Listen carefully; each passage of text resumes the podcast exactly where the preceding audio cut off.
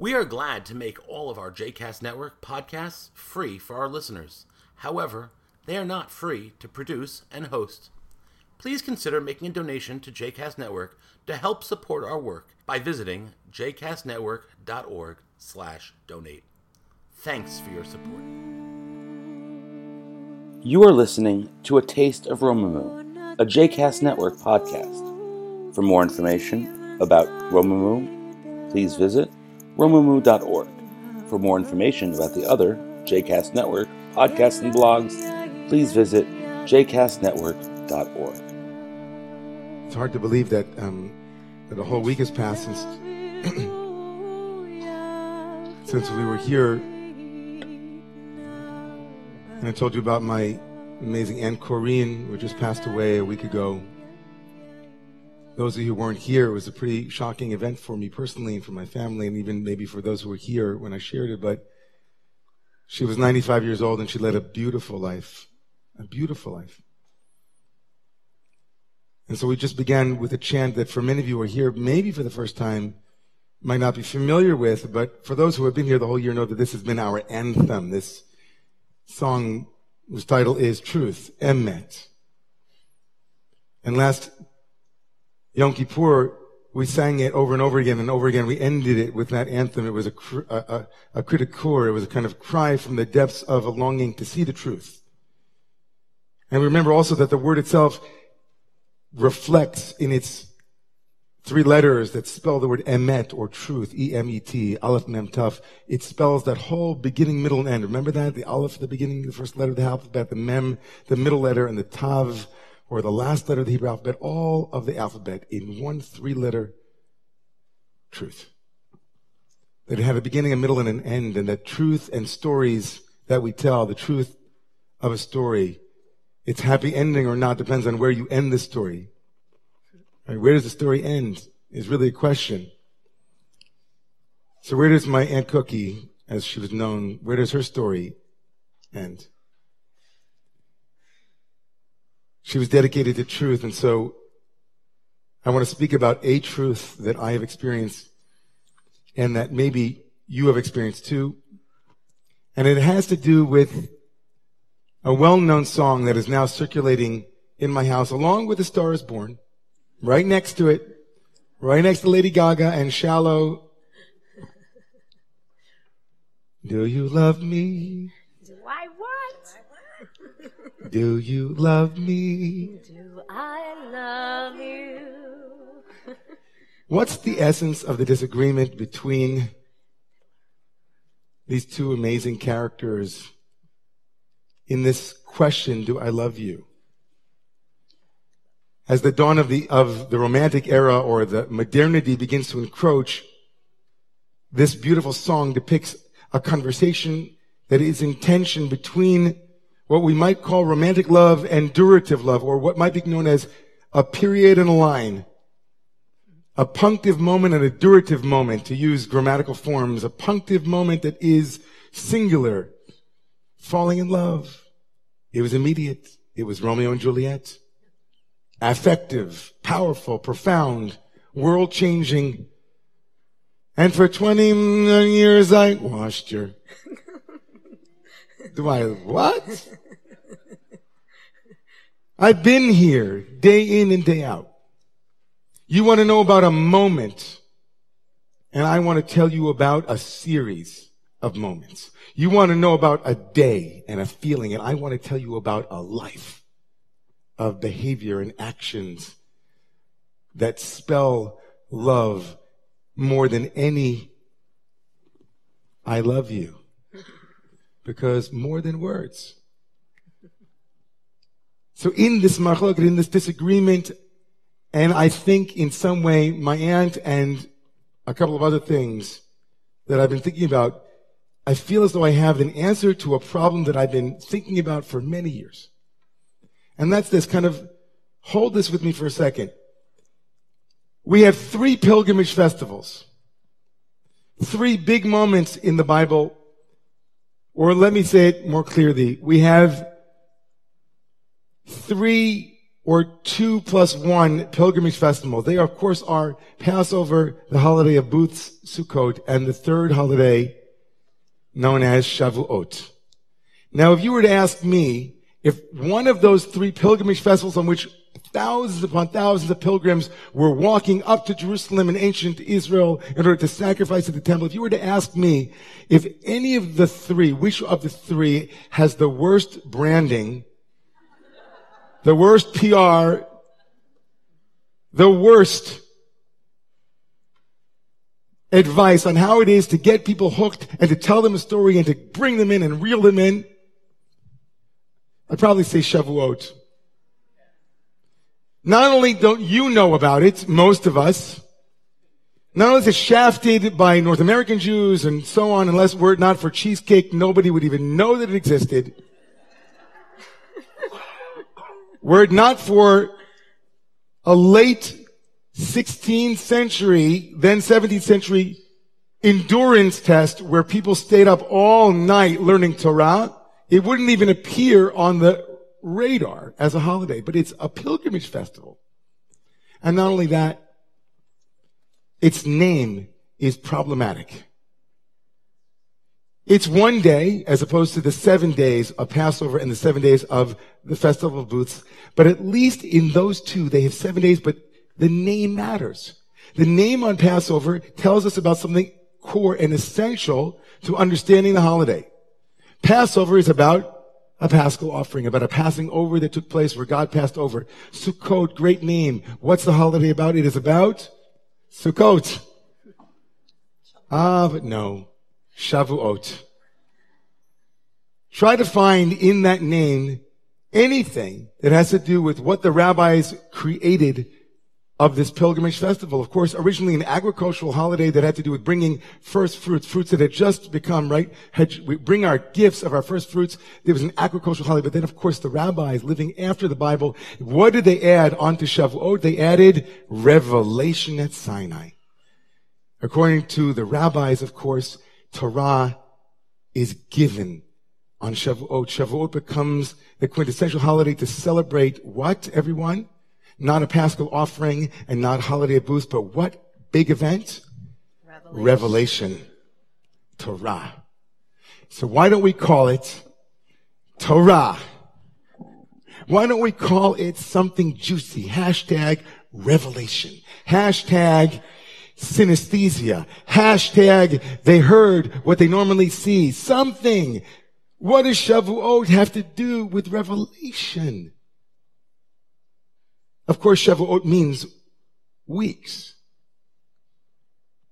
Referring to, of course, the 49 day period leading up to the moment of Sinai, the day on which we appeared and God appeared and we had a marriage, as the rabbis say, between heaven and earth.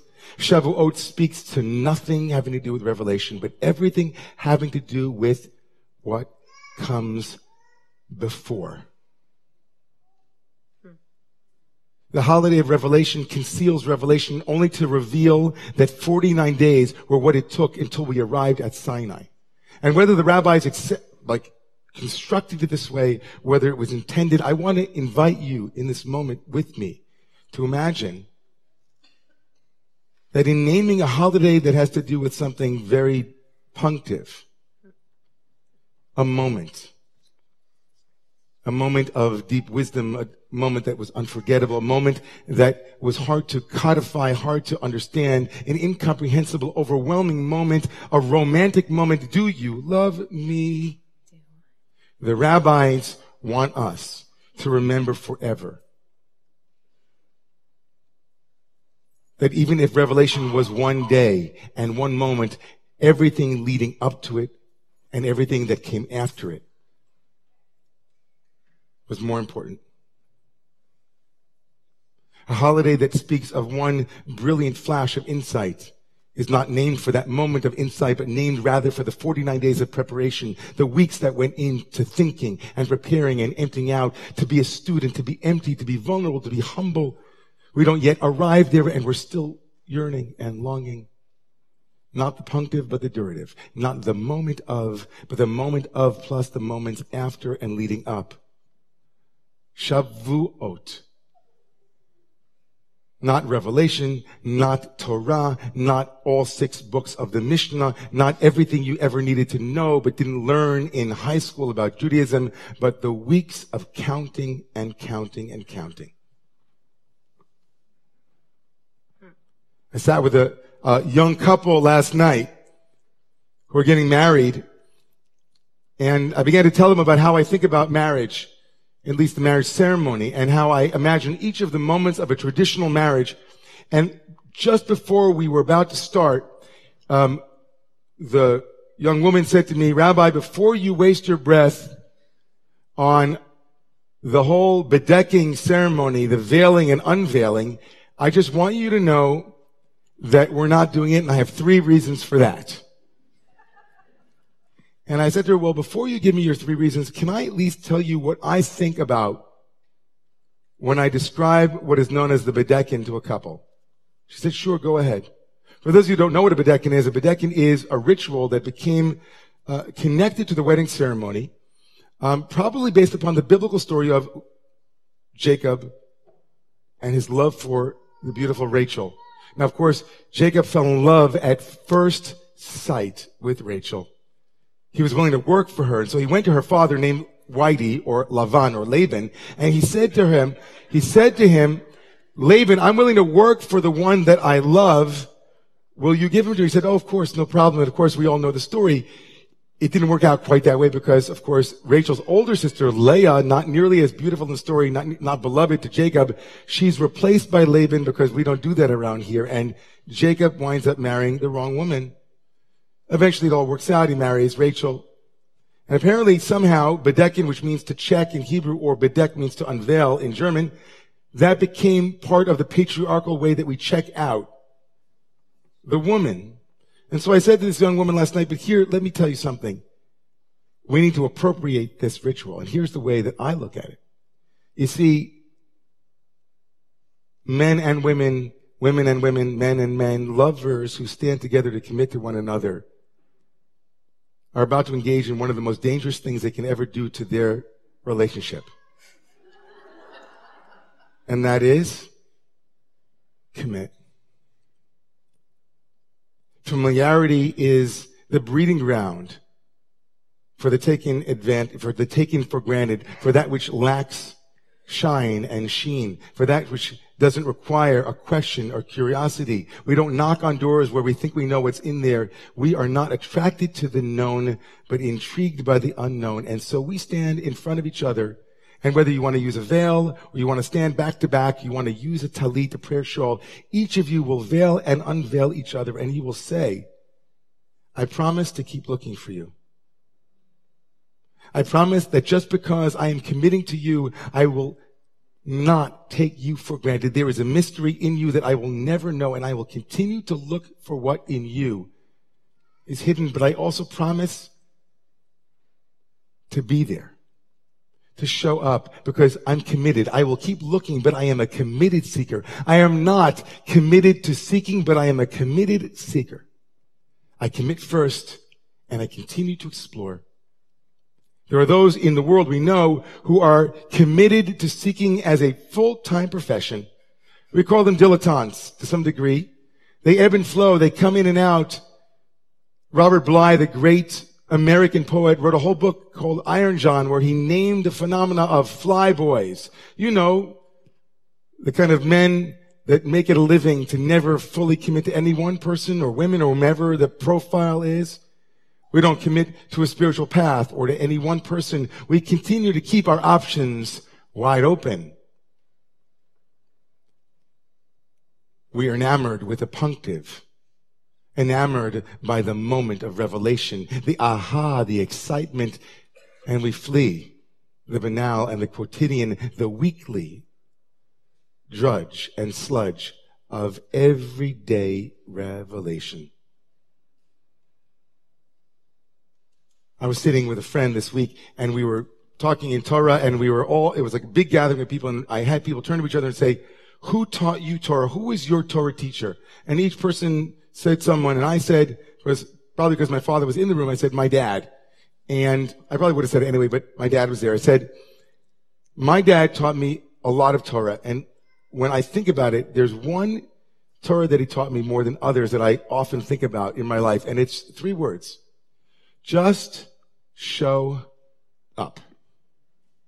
Just show up. Because when we're enamored by the punctive, it's just show time. It's just show. And when it's a show, we'll be there. But when it's show up, we might not be. I remember this past week, I heard of a dear friend who lost her mother. She had been sick for a while. It wasn't tragic, but it was still news and it came in and she was going to be coming with her husband, her kids. They were going to be in Boston and there was going to be a shiva there. And I was very clear the moment when I saw the email that there's no way that I'm not going to go to Boston. But of course, everybody knows that feeling. I woke up and I thought, you know, it's a long way from here to Boston. Nobody will be upset if I don't go. Just show up. Not just show, not Oh, Friday night is very entertaining. It's not hard to come to services on Friday night to some degree, even though everybody here, I know you made an effort. I'm so, feel so blessed that you're here. Wow. How do I say that enough? You are all amazing. But when Romemu started 10 years ago, 11 years ago, we didn't start on a Friday night. We started on a Shabbat morning. We started on March 25th, 2006 as a part-time community because I said to my wife, then fiance, the test and litmus test of this community's depth won't be measured by how many people come on a Friday night, but how many people show up on Shabbat morning. Because there's not much else to do between 6 and 8 o'clock on Friday nights. Really.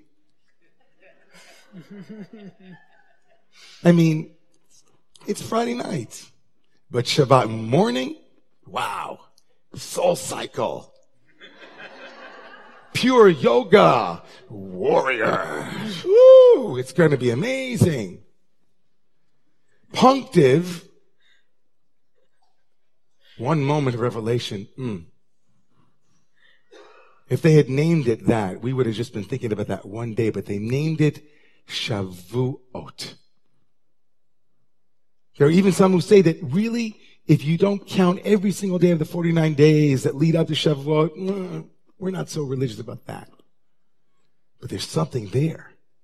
Endurance, showing up, regularity, even when it doesn't feel great. If we don't have that initial spark, do you love me? What does that even mean? I had no choice. But when we mix them together and have a committed seeking relationship, it means that we show up even when it's not comfortable, but we come back because it teaches touching us. It keeps connecting us. And we have both of those together. That's what it is, I think, to be free. That's what it is to be free. I could go somewhere else, but I committed. I could miss it, but I said I would show up. It's Shabbat morning. I haven't had my coffee yet. But the community is waiting for me. The Torah is waiting for me. What kind of world would we live in if people like me and you and all of us would say, you know what? The things that I want to pass on to my future, my children, my cousins, my nephews, are the things that I'm not willing to do myself. Does anybody know anyone like that? Anyone know anybody that says, you know what? I really think it's a value to bring Jewish tradition to the future and make sure that my children know the prayers, they know the rhythm of Shabbat, and then you ask them, well, what are you doing on a Friday night on Shabbat morning? I, I, you know, um, you know, I'm not such a committed person. I think it's a nice idea. I'm getting there. He said, well, what about tomorrow morning? What, what you doing between 10 o'clock and 12? It's two hours. It's really musical. It's really exciting. Everybody there is really engaged. It's really welcoming. I, I'm going to think about it. Communities are built by the committed seekers. Vibrant communities are built by the community seekers. A community, a community of committed seekers is what makes revelation possible. A community of committed seekers is what makes revelation possible. So here's your homework tonight. I know it's Shabbat. You're not supposed to work. Do it with love and with a smile. How and in what ways might you extend the punctive in your life? How and in what ways might you build in more duration, more endurance, more showing up? And how might you own the places where you just don't feel like it? And just be honest about it. And, and here's another piece of homework. If you can, and you have gumption, come to services tomorrow morning. We have a wonderful bat mitzvah named Mia Torres who's going to be wowing us with her Torah. She works so hard. And Romo people, she's amazing. Come tomorrow morning. And then when you come back tomorrow morning, on Sunday morning, we'll be meeting in the Romo Center for the first time for Shavuot services. Take a couple of hours, celebrate Shavuot, listen to Torah, connect with other people. You'll be glad you did. And if you really, really, really want, Monday morning we'll be back there again. And there's no better way to start the week than singing and celebrating a holiday that invites us to live in weeks, not moments.